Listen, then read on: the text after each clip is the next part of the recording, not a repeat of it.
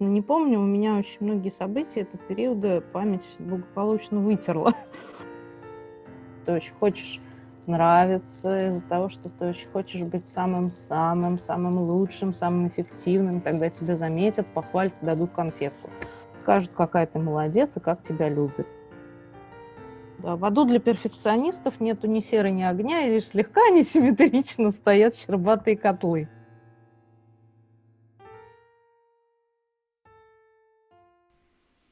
Здравствуйте, дорогие слушатели проекта «Дыши», подкаста о психологической экологии, о вдохновляющих людях, осмелившихся жить счастливо, несмотря на опыт зависимости в семье. По данным ВОЗ, в 2016 году от алкоголя умерло около 168 тысяч россиян, это приблизительно 118 человек на 100 тысяч. По данным экспертов, этот показатель вряд ли может быстро снизиться даже при заметном снижении потребления алкоголя, так как ущерб обществу и семьям уже был нанесен, и, как показывают исследования, подобные эффекты эхом разносятся на много поколений вперед. Основная надежда на падение популярности алкоголя среди молодежи и работу с семьями, которых коснулась эта проблема. Об этом мы сегодня и поговорим. Сегодня с вами Ирина Летягина, писатель, руководитель социальных и экологических проектов.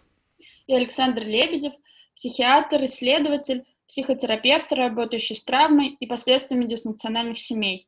И сегодня мы поговорим с Анной, которая работает социальным журналистом. Здравствуй, Анна. Привет. Здравствуй, Анна. Привет слушателям.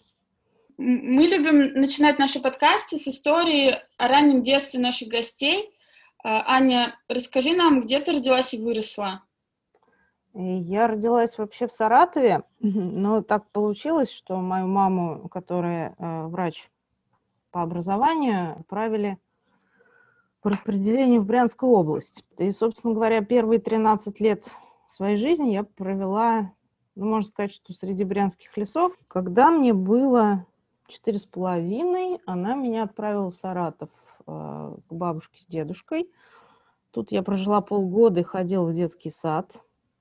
Даже, потому что бабушка с дедушкой тогда были еще вполне себе работоспособные, работали, были не пенсионеры, насколько я э, помню. Пока меня не было, она встретила мужчину и вышла замуж.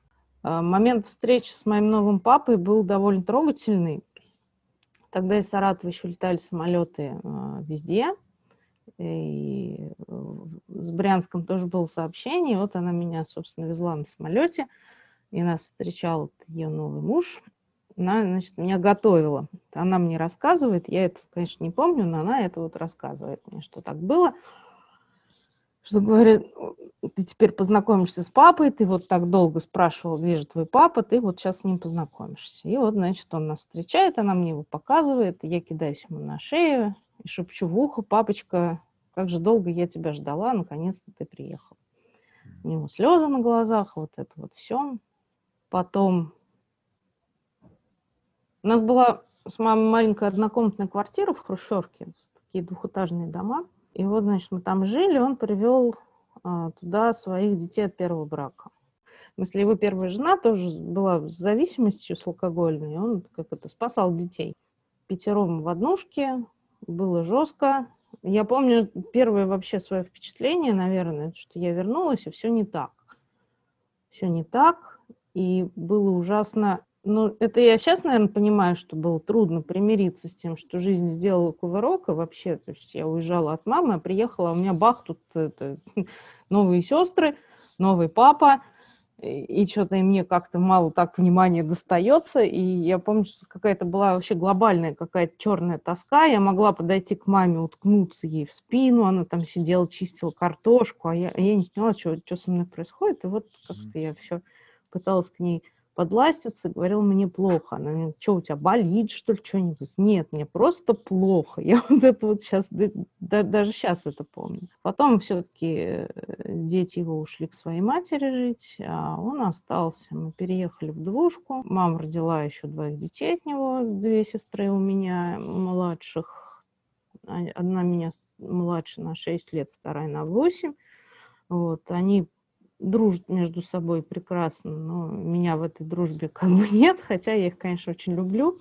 Так было с самого начала, что вот не удавалось? Ну, я была все-таки довольно взрослая уже, то есть мне было шесть, да. и, вот, и вот пупсик, да, потом мне восемь, еще один пупсик. Вторым пупчиком уже было не так интересно. Я уже понимала, что мне все равно не дадут с ним поиграть, но зато меня там заставляли с ними гулять. Я вот своих детей теперь, ну, в смысле, свою старшую дочь с младшей не заставляю гулять.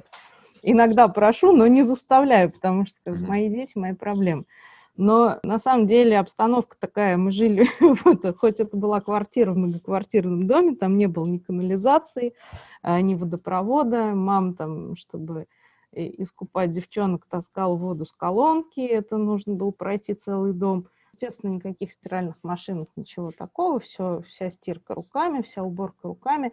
Мне это проще уже, конечно, намного сказать, что мои дети, мои проблемы, когда у меня все-таки бытовые условия ну, в цате раз лучше, чем у моей мамы были. Я так понимаю, что уже тогда у них не все ладилось э, с отчимом. Ну, собственно, я его как начала называть папой сразу, да, и я его так до сих пор папой и зову. В какой-то момент я все-таки отрезала его от себя, и вот как бы в разговорах между кем, ну, мной и кем-то еще, я, он отчим. Вот, не очень-то у них там все ладилось, потому что, конечно, мама на себе перла всю семью. Я вот, насколько помню, деньги, которые она зарабатывала, тратились на всю семью, деньги, которые зарабатывал он – а, уходили только на него. Ну, у меня было такое ощущение. Э. А ты, насколько сейчас ты четко помнишь вот этот момент? Это очень трогательная история, когда ты, ну, выходишь из самолета и, ну, и прям бросаешься ему на шею. Ты помнишь, как он отреагировал в этот момент? Я не помню это вообще. Mm-hmm. Это мне рассказывала мама. Но я помню, я действительно спрашивала про папу, почему у других есть, у меня нет. Да. А вот момент знакомства нет, совершенно не помню. Он просто как-то вот образовался в нашей жизни, и все. Угу. Я приехала, он уже был. Угу. А э, зависимость у него появилась сразу или она появилась в процессе жизни? В процессе. Я думаю, что даже, может быть, первое какое-то время было достаточно счастливым, наверное. Я помню, как, допустим, он уходил на работу и в коридоре маму целовал. А мне говорили, что ты подглядываешь, иди отсюда, не подглядывай. Mm. Вот. Мы ходили в какие-то походы. Как раз тогда Светка родилась, это моя средняя сестра. А вот. У нас был такой кенгурятник. А, это сейчас всякие слинги туда-сюда, а тогда был такой кенгурятник-рюкзак. В общем, туда сажался ребенок, он был больше, наверное, чем спина. И, в общем, у нас была собака, щеночек, ходили в походы, он очень, ему нравилось фотографировать, там мама ему книжки дарила по фотографии. И когда Светка была маленькая, он прямо очень часто снимал. Еще фотографий было море, э, было здорово. Вот. Иногда он брал меня с собой на рыбалку. И я помню, что я поймала вот такую пиявку на совхозном озере. Вот, и мы видели восход Луны, и мне казалось, что это какой-то огромный пожар, потому что Луна была, ну, реально в полнеба, огромная, красная. Я такую никогда больше не видела. Он взял меня с собой на охоту, на птиц. С ружьем поехали, все это. Птиц не встретили, зато встретили какого-то мужика-рыбака, одолжили у него удочку, и он, значит, выловил такую щуку. Привезли домой, тоже где-то есть фотография с этой щукой. Вот я помню, что мы с ним очень смеялись. Маме скажем, что щуку подстрелили. Они купили участок земельный, там хотели дом построить. Ну, то есть надо понимать, что это было начало 90-х или конец 80-х, когда они купили участок. И там стоял старый дом, который мы разбирали по бревнышку, разбирали печку в какой-то дождливый августовский день. А, кстати, вот как раз в августе 91-го почему-то очень хорошо помню. И как раз это у меня э, двоюродный брат с бабушкой были, и мы вот с братом разбирали эту печку с красного кирпича, а потом они поехали, попали как раз вот когда танки были в Москве. А, вот в этот, э, в эти дни. Мы так волновались, помню. В общем, ну, много хороших воспоминаний. Он меня там учил рубанком строгать, гвозди выпрямлять. Я вообще все это дело до смерти люблю, больше всяких там, всяких этих ниток, иголок и, и вообще ну, было интересно. Вот. А потом как-то вот он стал... Я не, не могу сказать, что это был какой-то прям переломный момент. Просто как-то все съехало. Человек начал выпивать, потом еще, потом еще. А как ты стала замечать, что что-то пошло не так? Как-то изменилось его поведение? Как, ну, я, я, я не могу сказать, что это прям резко произошло. То есть я думаю, что он, в принципе, никогда не был особо надежным человеком, на него нельзя было там положиться, вот, но и алкоголь просто стал усиливать эти черты. Я не, не, помню вот переломного момента, то есть вот оно как-то вот шло и шло. Он на самом деле э, у меня с ним не всегда все было хорошо, точнее, никогда не было хорошо, а, по большому счету, потому что он очень ревновал э, маму к моему биологическому отцу. Они там умудрились даже работать все в одной больнице одновременно. Мама и тот мужчина, они врачи, а отчим у меня на скорой работал. В общем, ну, Санта-Барбара. Очень ревновал, и как бы на меня это все переносилось, потому что я, конечно, похожа на своего папу биологического. Очень похожа. А младшая дочь вообще дед Кости вылитый. И, в общем-то, он этого совершенно не принимал, и на меня это все переносил. И, в общем-то, когда он был нетрезвый, мне доставалось. Вот. Ну, не сразу, но как бы чем старше я становилась, тем больше мне влетало. Ну, просто вот на ровном месте. Помню, что мама часто плакала, они ругались много, они там начал мне руку поднимать. Блин, я не думала, что так тяжело будет об этом рассказывать. Ну, все по классике все по классике, а поскольку она врач, э, вот, у нее были суточные дежурства, суточные, ночные, и два-три раза в неделю ее не было дома по ночам. Ну, его тоже, на самом деле, когда их, конечно, старались в одну смену не ставить, но когда их не было вдвоем, это было лучше, чем когда не было только ее. Потому что я совершенно не могла сказать, в каком состоянии он придет и э, что будет, да, а мы оставались, получается, втроем с девками, и вот и он вроде как должен был нас, например, накормить ужином. Я вот очень хорошо помню один из таких моментов. А, в общем, мама у меня была на дежурстве, а он должен был вот прийти приготовить там ужин, покормить девчонок. Я сама э, себя обслужить вполне могла, вот, но я пришла и поняла, что он все съел. Пришла на кухню поняла, что ничего нет. Пьяный, ничего нет. И чем кормить девок, я не знаю. Я нашла, короче, какую-то картошку в холодильнике, она прокисла, и у меня была паника, я не знала, что делать. Я не знаю, это был единственный случай, не единственный случай. Но вот э, как-то вот вот так. То есть э, я его боялась, когда он был пьяный, потому что он был агрессивный, пьяный. Ну, я говорю, они ругались в голос, он мог ее ударить. А. Ты не помнишь, как развивались конфликты обычно? И был ли у тебя контакт в это время с мамой? Я пыталась ее пожалеть все время после. Я, наверное, пыталась э, вклиниваться между, но вот то, что после жалела, да, это да, но я боялась его ужасно. Угу. Не, я, честно, не помню, у меня очень многие события этого периода память благополучно вытерла. Да. Э, потому что, как бы, а зачем оно все равно в жизни не пригодится? Хотя лимбическая система, сволочь, она же все помнит. И я иногда сначала реагирую, а потом думаю, на что я реагирую.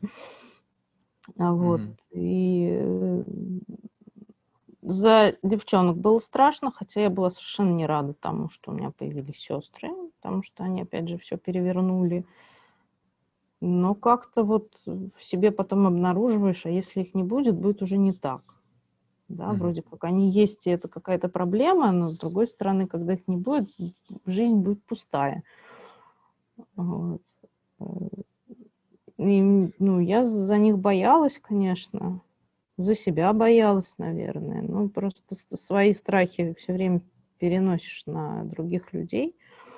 Вот, маму я жалела. Мама плакала в комнате, иногда она на меня начинала кричать, иди отсюда, что ты ко мне пришла. Ну, это я сейчас, конечно, со взрослой позиции понимаю, что, ну, как бы, когда ты не вылил злость туда, куда надо было, то ты выльешь на первое попавшееся существо. Это правда. Обычно мы кусаем, когда нам больно. Да, я сейчас все понимаю, тогда, конечно, ну, то есть как же, я же тебя жалею, зачем же ты меня выгоняешь, да? А, вот. Но все это происходило до того, как мне исполнилось 13. Я еще хотела, вспомнила, что в 12 лет меня мама отправила в санаторий э, в Подмосковье, и меня не было, ну, положенные, наверное, 21 день, не знаю, для меня это были какие-то а, а, адские полтора месяца, как мне казалось. Э, был март месяц, вот, и я помню, что она как-то приехала ко мне, я спрашивала, что и что и чё папа, как он себя ведет. Она говорит, ну, нормально. Я говорю, он тебя бьет?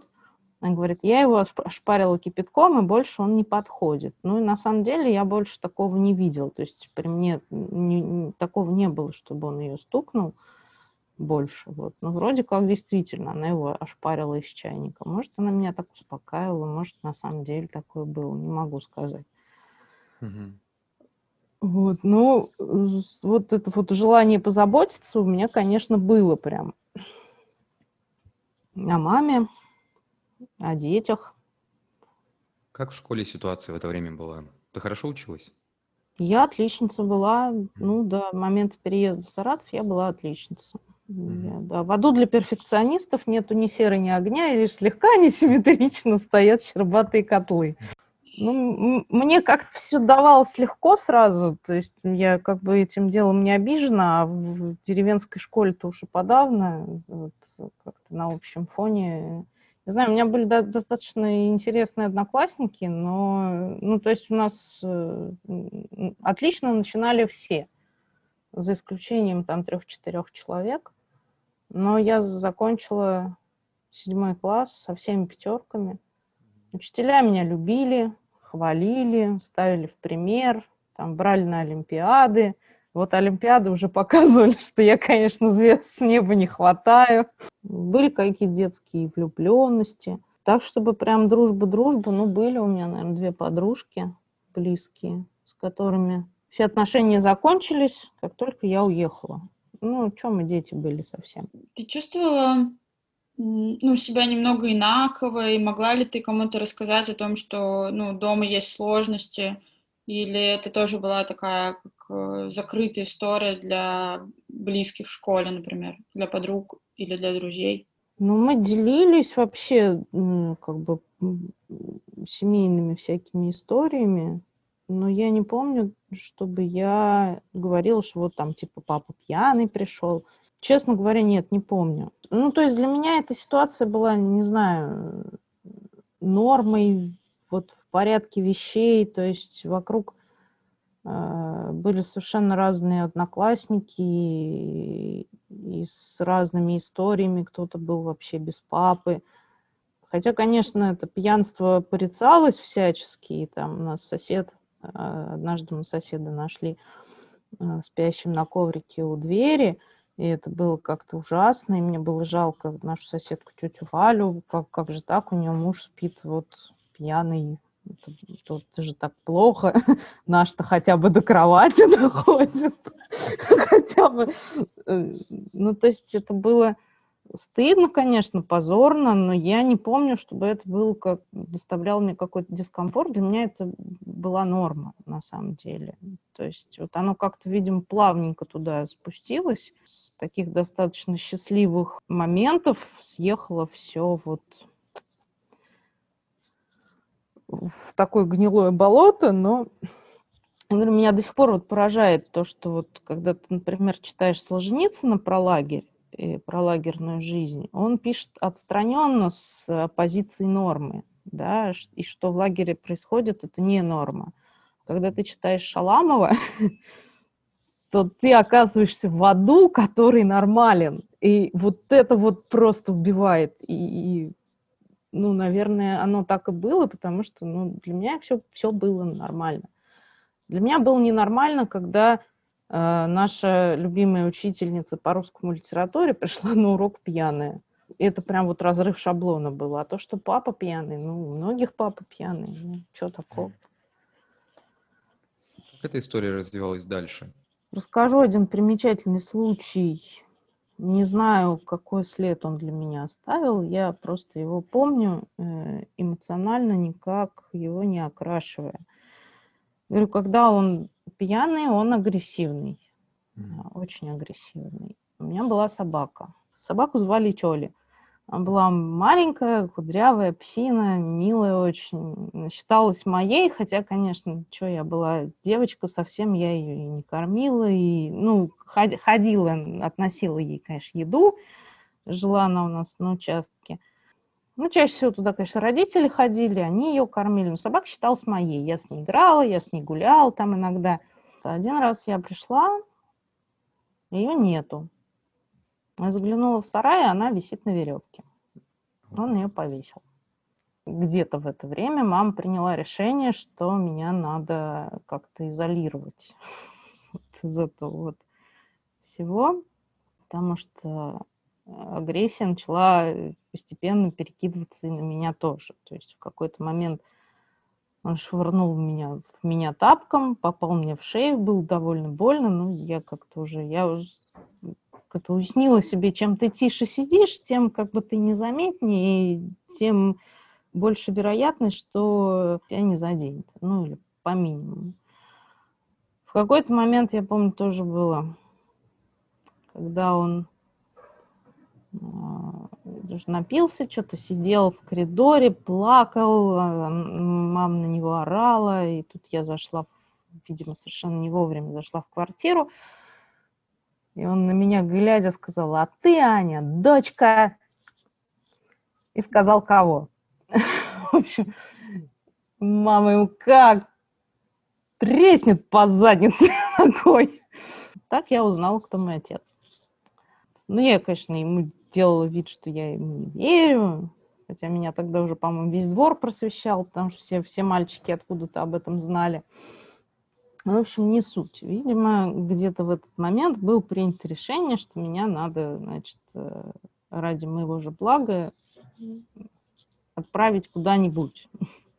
Тут как раз, кстати, в Саратове жили бабушка с дедушкой, которые все время хотели меня э, у мамы экспроприировать, потому что это Анечка, звоночек, оставь нам Анечку, мы будем с ней там тра-та-та. Вот весь седьмой класс 12 лет я жила вот этим ожиданием, что я уеду в Саратов, я всем рассказывала. Это такая была надежда какая-то. Еще хотела сказать, что вообще-то водитель по образованию и с большим стажем, он очень хороший водитель с прекрасными реакциями до сих пор. Несмотря на то, что там, конечно, литры алкоголя – и он мог ездить за рулем нетрезвым. И, и я все время боялась. Все время боялась, когда они ездили в Брянск, например, там за 100 километров от нашей деревни. Все время боялась, что вот что-нибудь случится. Я помню, они уезжали, и я вот понимаю, что они должны там вернуться к четырем, время четыре, дождь, их нет, время пять, время шесть. В общем, в конце концов, они все-таки возвращались, а я все время тряслась, что что-нибудь случится, потому что я, конечно, им не доверяла совершенно. Я и сейчас, на самом деле, не очень люблю с ним ездить. Почему мама от него не уходила, я не знаю, потому что я, насколько понимаю, он ей изменял и, и вообще... Ну, вообще такая довольно невыносимая жизнь все-таки с человеком, который все время пьет. Насколько трудно тогда и сегодня было говорить, или, может быть, сейчас удается говорить на эти темы с э, мамой, еще с родственниками? Я с мамой это не обсуждаю. Угу. Просто не обсуждаю никогда.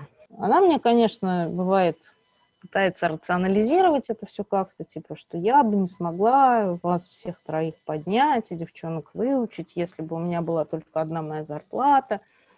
Вот вся эта тра-та-та. Ну, может быть, не знаю. Никто же не пробовал. Там же никто не был за тем, вот, да, за этим считаю до трех, раз, два, три, а что ты мне сделаешь? Никто же там не был. Никто не знает. А тебе хотелось бы это обсудить как-то по душам, если бы мама, например? Нет? Нет. Нет, для меня это очень будет тяжелый разговор, потому что все тут не выросшие дети, которым не хватает любви, заботы, принятия. И в этом диалоге мне придется быть мамой для мамы, а я ну, не располагаю пока таким количеством сил, чтобы поддерживать ее, а потом еще и позаботиться о себе. Поэтому, ну, она, конечно, иногда говорит, я слушаю, она очень жалеет, что она вот решила, что меня надо отправить к бабушке, что надо было меня оставить, потому что для меня, конечно, это огромная травма была. То есть сначала в четыре с половиной года я оказалась без мамы на полгода. Вообще солидная часть жизни для пятилетнего ребенка, для четырехлетнего, да. Вот. А потом в 13 лет она мне, например, не писала писем, она э, писала бабушке. А, телефона у них не было, у бабушки был. Приходилось заказывать разговоры на переговорном пункте. Это был 95-96 год. Как они жили, я не очень знаю. У меня сначала бабушка читала письмо, потом давала мне читать. Мне говорили всегда, что это не тебе написано. Ну вот, а я, я писала маме. Спасибо тебе за эту откровенную и очень подробную и красочную историю. Ты рассказала очень много о том, что, чего тебе тогда не хватало, о том, с чем тебе приходилось сталкиваться. Скажи, а сегодня какие из воспоминаний тебе доставляют особенный дискомфорт? Чего тебе не хватает сегодня? Может быть, диалоги с близкими, диалоги с другими людьми? Ну, ты Я говорила, не что... умею в... я не выдерживаю агрессию совершенно. То есть э, я, например, разбегаю фейсбучных срачей, потому что, честно говоря, человек из Иркутска может э, резко мне ответить, которого я вообще в глаза не знаю, ну вот только по фоточкам, да, и я пойду плакать, потому что э, мне обидно, я не выношу, когда меня не замечают. Для меня это реально трагедия. И мне кажется, что я занимаюсь невидимыми людьми, люди с инвалидностью, люди с какими-то проблемами, люди, которые э, там пытаются достучаться до власти, и люди, которых игнорируют. Для меня важно быть их голосом, потому что каждый человек э, должен быть виден. Его нельзя игнорировать э, не потому, что он там темнокожий, с другой стороны, что у него нет ноги, или у него там сахарный диабет, или эпилепсия, или аутизм. То есть такого не, не, нельзя так. То есть каждый человек – это человек, прежде всего. Расскажи, Аня, а как ты свою профессию выбрала? Случайно. Я хотела быть врачом.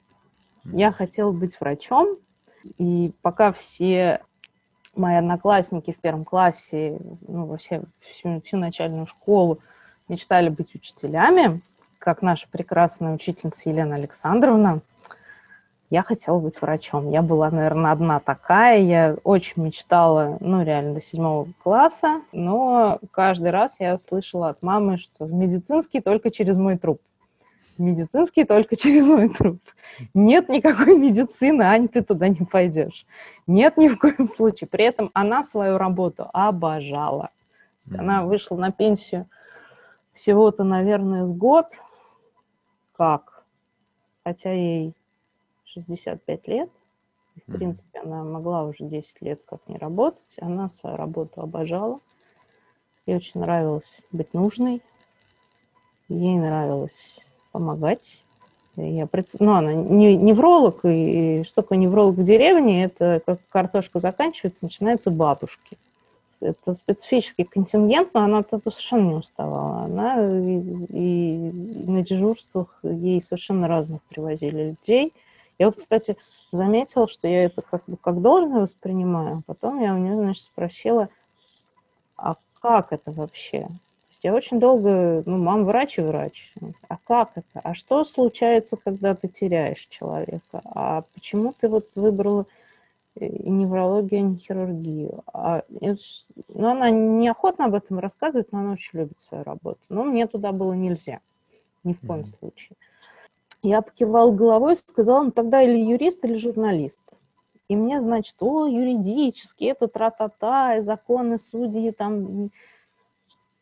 А тут как раз журналистика открылась. Думаю, а чем черт не шутит, а дай-ка я попытаюсь. Я пошла ну, правда, поступила я со второго раза только в университет Саратовский.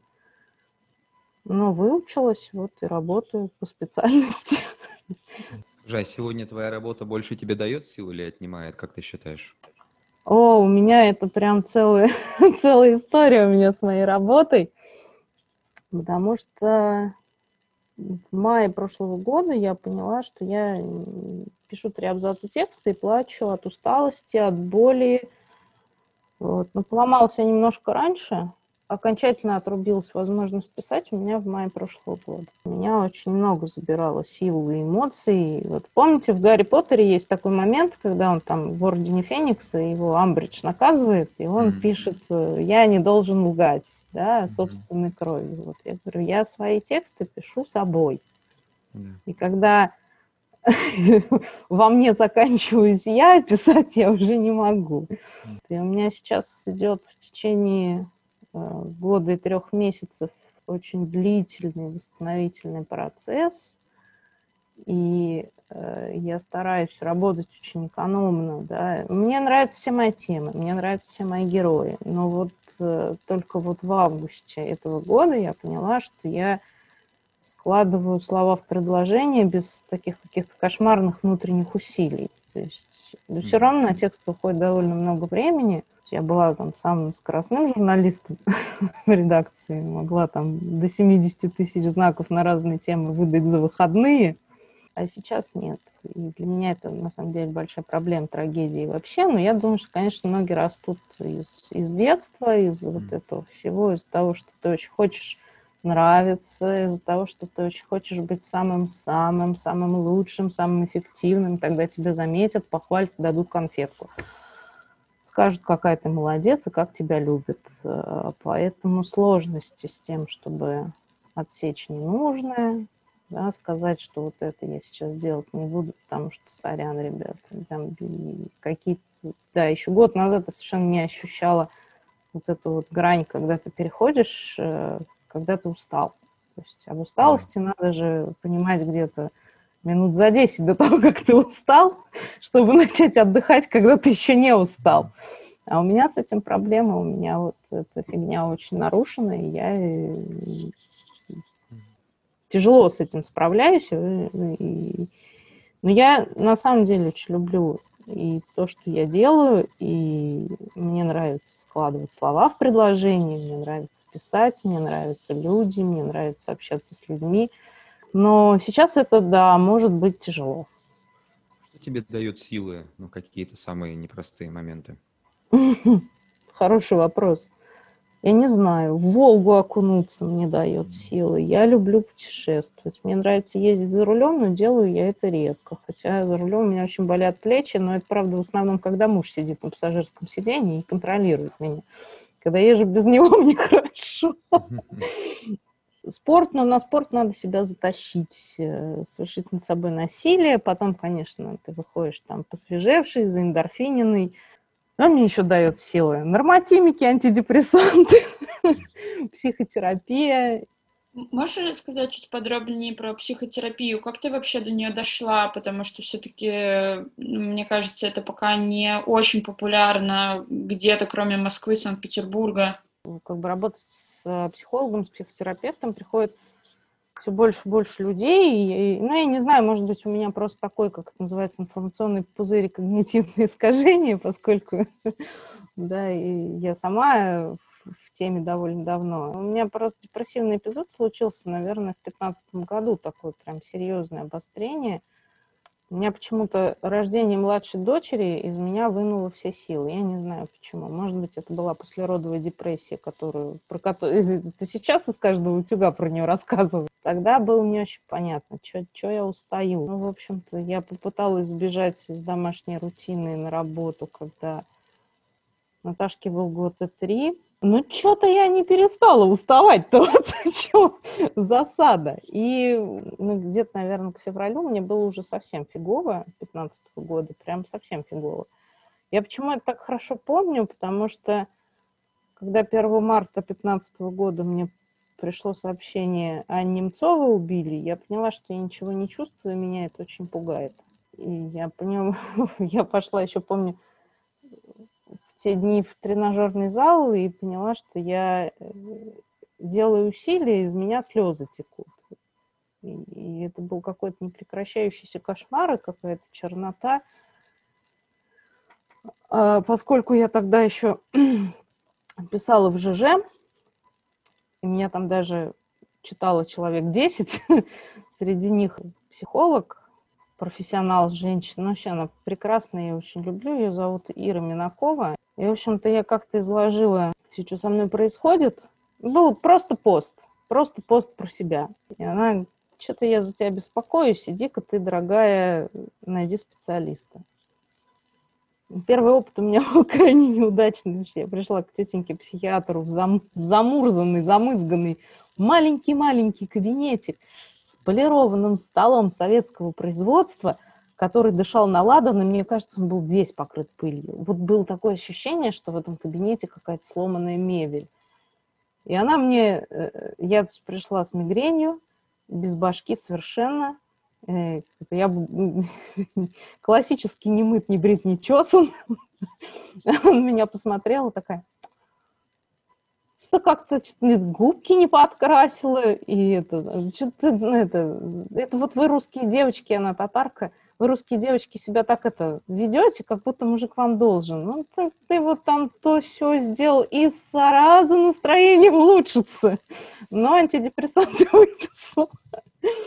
В общем, у меня тогда ничего не срослось с препаратами. Естественно, второй раз я к ней не пошла, потому что что-то я...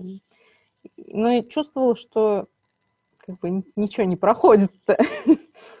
И нашла себе психолога через сайт B17, по-моему, он такой, да, я, причем отсмотрела анкет 40, отложила 4, на одну у меня прям очень глаз лег, я увидела, что я в заводском, а она на СХИ, как же я туда поеду, а потом вспомнила, что доходит прямой автобус, и поехала. И как-то мне даже с первой встречи мне так захорошело, я, наверное, первый раз вообще почувствовала, что я могу быть собой, что это не стыдно, это не, это не делает тебя плохой, то, что ты плачешь, да, то, что с тобой случилось э, всякое разное. И, то есть это ты, ты не урод. Я там так прям поплакала нормально. И у меня было ощущение до этого, что я ходила вся как будто прищепками этими бельевыми по всему телу. Вот у меня все с а вышло, а с меня все как будто сняли, и там осталось, ну, не знаю, прищепки 4 после этого просто миллионного, да, закрытия всего тела вот этими вот зажимами. Было очень хорошо, но мы в итоге проработали с ней 4 года, и я вынуждена была, ну, то есть через два с половиной года я была вынуждена прервать терапию, потому что у меня заболела младшая дочь серьезно. Вот, а потом я пыталась вернуться к Маше, но не сложилось по ряду причин. Ну, может быть, просто мы с ней уже вышли на какой-то уровень, да, и дальше мне просто нужен был другой человек. Вот. Но психотерапия, конечно, она такая крутая штука в этом смысле, особенно когда ты находишь своего, своего прям психолога или психотерапевта. А, это очень, это учит вообще очень по-другому смотреть на себя, на мир вокруг себя, да, к себе по-другому относиться. Дорогого стоит. Собственно говоря, наверное, году в 15 начался такой мой длинный путь к себе, когда я поняла, что паутина, в которой ты как будто находишься все время, да, не можешь вырваться, она не навсегда, что путь к свету есть.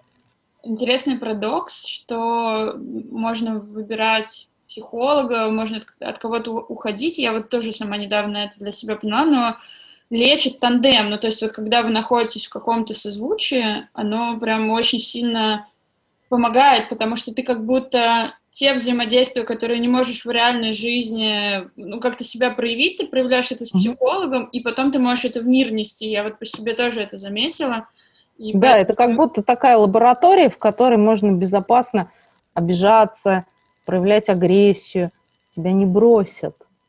Тебя Верно, не бросят. Это, наверное, это самое главное качество психотерапевта принимать ну, любые, быть готовым к любым эмоциям клиента, угу. пациента. Это, это очень ценная штука. И я прям вот, ну, конечно, тут надо понимать, что надо выбирать. Что да. Если с психотерапевтом плохо с первой встречи, то, наверное, не оно. Аня, скажи, пожалуйста, какие, может быть, книги, фильмы, люди тебя вдохновили или вдохновляют до сих пор? Для меня, помню, совершенно шокирующее на меня впечатление произвел мультик «Головоломка», пиксаровский, там, где даже у чувств есть чувства. Я его теперь хожу рекомендую всем. И когда я говорю, что вот девочка Райли это я, но только у Райли все закончилось хорошо.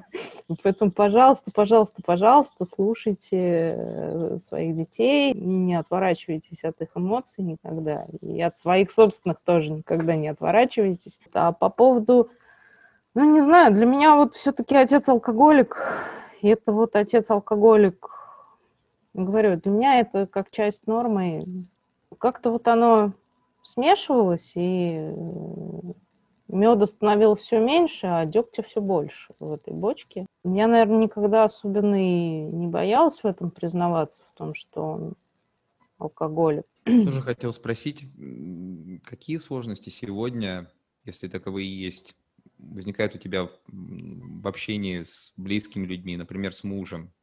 Очень частая история, у, ну, по моему опыту работы с людьми, которые так или иначе были затронуты зависимостью и алкоголем, угу. когда твой самый близкий человек на протяжении длительного времени очень сильно меняется в поведении, то есть сегодня он любящий, ходит с тобой на рыбалку, чем-то занимается с тобой, на, проходит несколько дней, это совершенно другой как будто человек с другими представлениями, который не помнит о каких-то обещаниях, о каких-то договоренностях. После этого очень часто людям трудно становится доверять в принципе. Тебе приходилось с чем-то подобным сталкиваться? Я не верю мужчинам в принципе. Начнем с этого. Не самый безопасный вид живых существ на этой планете. И, конечно же, меня угораздило вляпаться в зависимые отношения сходу, первый же раз, и на ближайший, ну и как бы вот в течение 15 с половиной лет – и я пытаюсь сепарироваться. При этом пытаюсь и рыбку съесть, и статус-кво сохранить. Потому что идти мне особо некуда, ну, как я вижу, да, изнутри своей ситуации. Зарабатывать я сейчас не могу, но э, как бы когда все-таки начинаешь... Э, я же как ребенок алкоголика, я же очень чувствительна к чужим эмоциям, да, и все время наблюдаю за поведением партнера, как бы его так не задеть, не обидеть, не спровоцировать его гнев. Э, хотя, конечно, сейчас ты умом понимаешь, что ты не виновата, вообще никогда не виновата. Но это вот накладывает определенный отпечаток. Я вот, например, совершенно не представляю, как мои одноклассницы, Вот у меня папа сегодня пьяный пришел, я его, значит, от мамы спрятала и это, положила его отсыпаться. Не хочу, чтобы они ругались, не хочу, чтобы скандалили.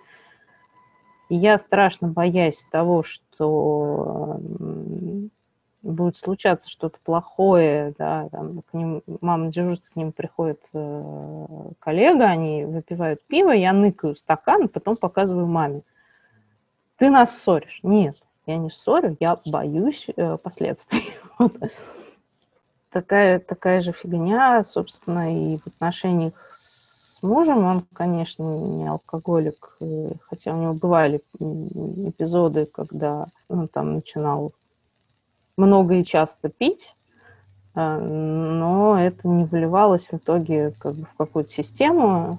Сейчас он вполне сдержан в этом смысле. Но то, что он, да, психологический насильник, это абсолютно точно. И я в эти отношения попала именно потому, что я здоровых отношений не видела. Для меня это тоже норма. И как бы и что это, я, собственно, ухожу в депрессию уже в третий раз в своей жизни, да, и пытаюсь как-то...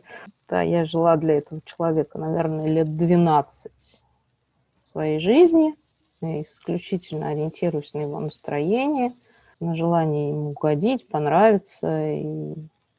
Ну, собственно, как бы, да, все меняется, когда приходят они, все меняется, когда ты начинаешь концентрироваться на себе, на своих чувствах, на своих желаниях, потребностях, а его мнение там становится, не, не, не перестает быть определяющим. Тоже буквально с самых первых, наверное, минут нашего разговора заметил, что ты достаточно терпеливый человек, который очень долго может терпеть. Да. И мне вспомнилась одна история, которую ты опубликовала на Фейсбуке, история про массажиста Славу. О, да, массажист Слава. Да, когда я на четвертом сеансе скрипнула зубами. Мне, мне ее рассказать, да, целиком? Да, да, расскажи, расскажи. На самом деле это э, были первые пред, предвестники моей такой серьезной поломки в плане работоспособности. И вообще меня мучило, меня вообще мучают мигрени, и в последнее время это, ну, приступы прям по 2-3 раза в неделю. И летом семнадцатого года я поняла, что в какой-то момент, что меня не, не берут вообще никакие таблетки, и голова болит третий день, а у меня завал работы, а это пятница, и мне надо с этим что-то сделать, потому что жить невыносимо. Я обратилась тоже к одной из своих героинь, которая невролог, и мне, собственно, клиника, говорю, помоги мне, что-нибудь сделай со мной. Она, значит, в память о прекрасном тексте положила меня под капельницу, позвала иглорефлексотерапевта и потом сказала, походишь на массаж. Вот у нас есть Слава, я стала ходить к Славе. И, в общем, прекрасный массажист Слава. Он очень такой настойчивый массажист, у него сильные руки, он он причем э, был только-только, по-моему, выпускник медколледжа, э, э, пробовал какие-то новые программы, ну, в общем, был такой увлеченный парень. У меня искры из глаз сыпались на каждом сеансе. Первый, второй, третий, и вот только на четвертом, когда он влез мне под лопатку, там, где у меня просто непроходящий зажим, я скрипнула зубами. Он убрал руки, ой, а вам что, больно? А вам и все это время было больно, да? Почему же вы ничего не говорите? Зачем же вы терпите?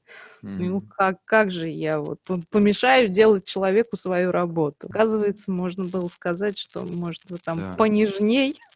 Это на самом деле определяющая штука в моих отношениях с людьми, потому что я терплю очень долго, очень-очень-очень долго, и мой внутренний контролер, который все время за этим наблюдает, он прям не позволяет мне проявлять эмоции, потому что во мне сидит вот этот животный страх, что если ты выступишь, в тебя прилетит тапком или э, достанется близкому человеку, или от тебя откажутся.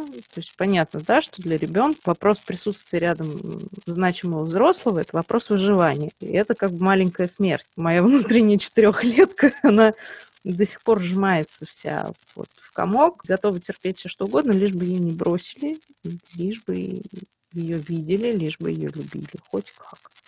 И это да, это последствия. Я думаю, что это последствия именно жизни в дисфункциональной семье. Когда ты разговаривала про свои нынешние отношения, про мужа, мне, конечно же, возник вопрос, учитывая, что у тебя был положительный опыт собственной терапии. Рассматривали вы когда-то вариант пойти на парную терапию? Нет. Он в это не верит. Он не пойдет. Ты пробовала поднимать, да, вопрос этот? Ну, не то чтобы я пробовал, просто был как бы какой-то момент, когда мы с ним очень сильно поругались, и вот мне, значит, написал, я пошел к психологу какой паникой меня скрутило, вы себе даже представить не можете. Я же представляю, что такое да, процесс психотерапии, как тебя выкручивает на нем и вообще, и какие могут быть последствия. Вау, он изменится, как мне будет... А потом оказалось, что терапия – это рюмка водки в соседней забегаловке. Mm. Так что вот так. Нет, он не пойдет к психологу никогда в жизни. Сейчас ты уже долгое время не работала со своим терапевтом, то есть сколько уже времени прошло а, ну вот как раз, наверное, год и три месяца, потому что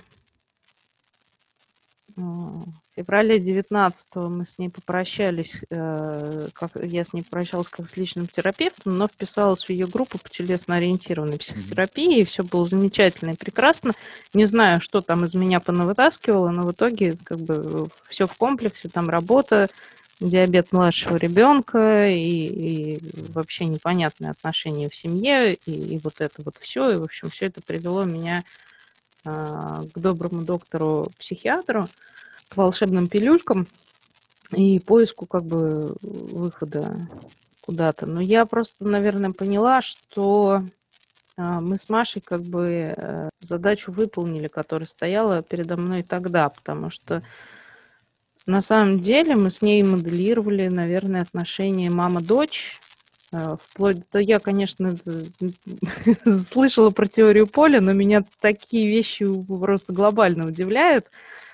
Я начала к ней ходить на э, психотерапию, и на четвертом или пятом сеансе заметила, что она беременна. У меня был такой шок. То есть ты меня бросишь, ты же понимаешь, что ты через три месяца меня бросишь. И вот возможность как бы отработать этот момент, да, и через месяц после рождения ребенка мы с ней вернулись к формату скайпа, это было замечательно. Просто, что человек не исчез из моей жизни.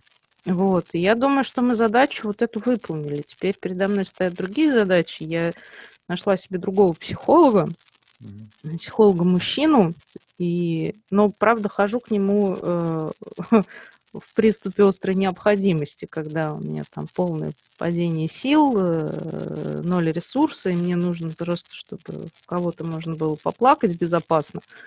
И с ним как бы случаются там новые инсайты, но я как бы пока не готова по массе причин э, делать эти встречи регулярными. Да. Вот.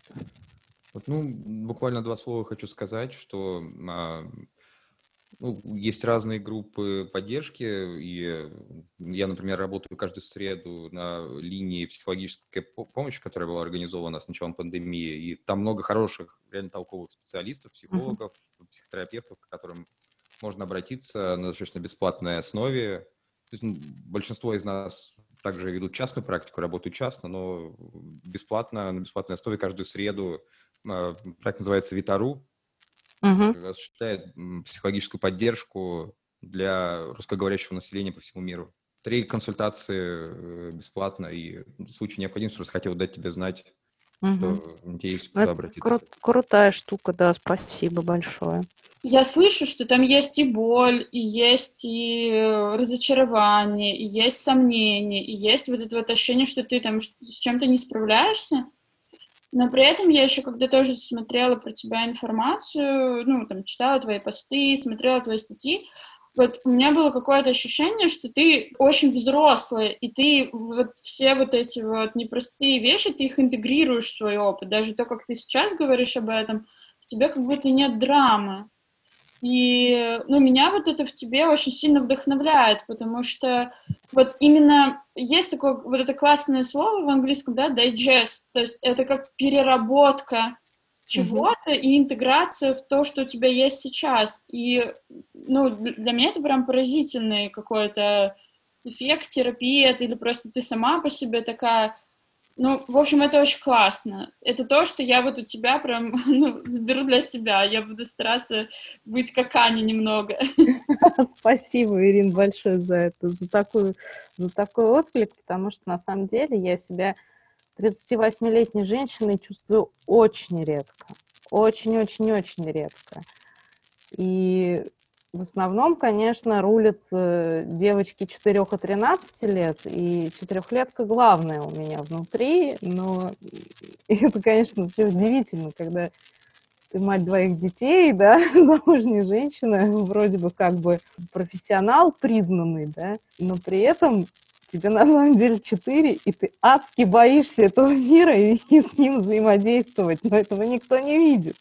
А на самом деле, когда ну, находишь людей, которым ты думаешь, что можно э, это показать, очень мало людей готовы это увидеть и еще меньше готовы это принять в себе.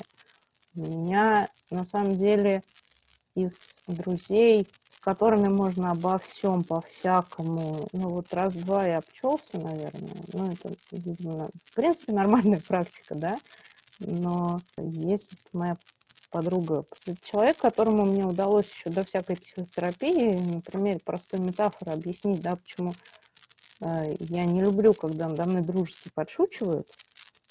И она это поняла, хотя она, ну, то есть поняла, по поверила мне, потому что у нее такого опыта не было. Когда говорят, представляешь, говорю, дружеская шутка, это похлопывание по плечу. И человек, у которого здоровая спина, он воспринимает это как похлопывание по плечу. А если человека долго били палками, у него там кровопотеки, ссадины, и любой замах он воспринимает как агрессию, и это будет агрессия.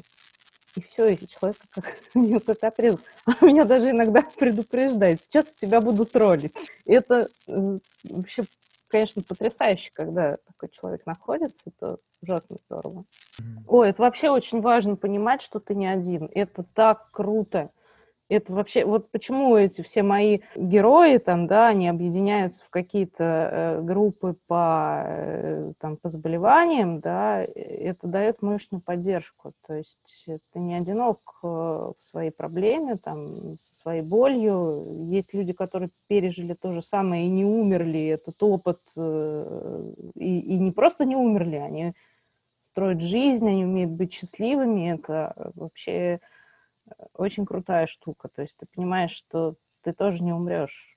Это mm-hmm. очень здорово. Поэтому я, на самом деле, всегда топлю за открытость и обмен опытом. Там mm-hmm. еще, кстати, у вас был вопрос такой про алкоголь.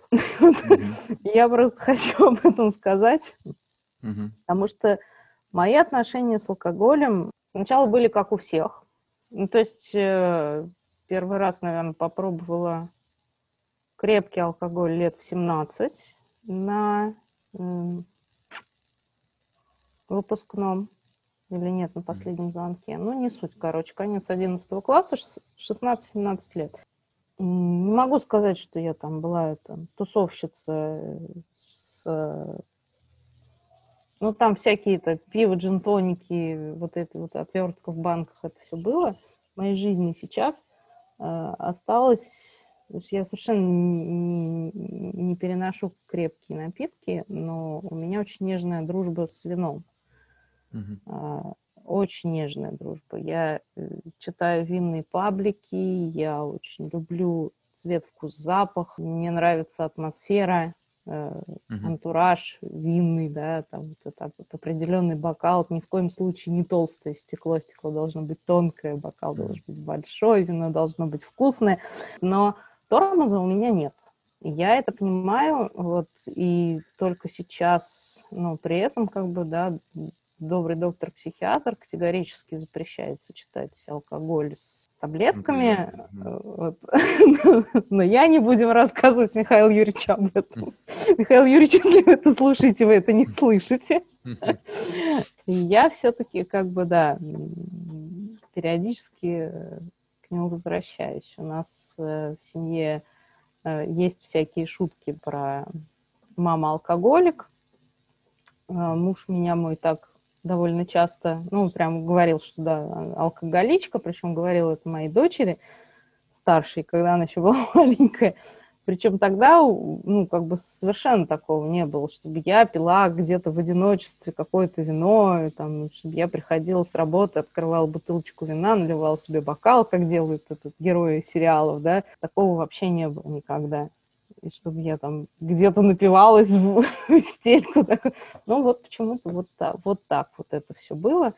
Вот, там было, была масса разговоров. Сейчас эти шутки все равно присутствуют в, в какой-то степени. Считаю ли я, что у меня есть зависимость от алкоголя? Я не знаю, честно. Я легко отказываюсь от водки, рома, коньяка. Вообще не стоит вопрос. Но вино я люблю. Это вот моя страсть. Когда ты обычно вино употребляешь? Э, когда в компании или перед сном? После Вообще. тяжелых дней. Угу. Вот когда очень тяжело, прям очень тяжело, когда эмоционально трудно. Угу. Тогда, да, хочется. После того, как Натаха родилась, где-то через год у меня случился вот этот депрессивный эпизод, который вы, вылился в поиск психотерапевта. Я помню, что я приходила домой, у меня мир был серый, как будто вот ты через пленку серую смотришь на него, вот грязную, такую мутную. А когда наливаешь себе бокал вина, ну, никого нет, все спят. Ты с бокалом вина. И эта серая пленка лопается, и ты видишь мир в его красках. Но, блин, это не работает долго. Вот в чем проблема. То есть там после пятого-шестого такого вот вечера все. Mm-hmm. Серия никуда не девается. Это mm-hmm. бесполезно. Когда дело касается взаимодействия с психоактивными веществами, с табаком, с алкоголем, очень важно, чтобы человек использовал вещество, а не вещество использовало человека.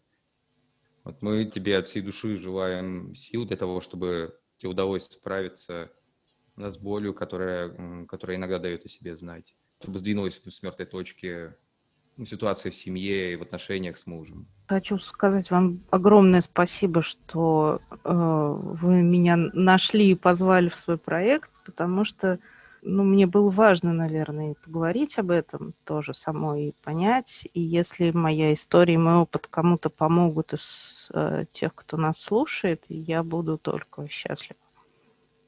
Спасибо, Спасибо. большое. Спасибо вам. Мы стали делать проект Дыши, в том числе для того, чтобы снять табу с темы зависимости в семье. И очень хочется, чтобы семьи и выросшие дети не стыдились своего прошлого. Мне хочется закончить э, запись сегодняшнего подкаста размышлениями автора книги «Взрослые дети алкоголиков. Семья, работа и отношения» Дженнет Войтиц. На данный момент э, в США и Канаде, Австралии и Новой Зеландии продано почти 2 миллиона экземпляров этой книги. Она переведена на норвежский, датский, финский, немецкий языки. Для меня международный успех книги является признанием того, что влияние алкоголизма родителей на детей не зависит от культуры, расы, национального происхождения, религии или типа экономики. Это настоящая пандемия. Язык страдания одинаков для всех. Поскольку частью процесса выздоровления от алкоголизма является избавление от тайн, семьям, которые борются с этой болезнью, нечего скрывать. Они открыты к диалогу, и мы можем учиться на их примере. От этого выигрывают все, члены таких семей, и исследователи, и читатели.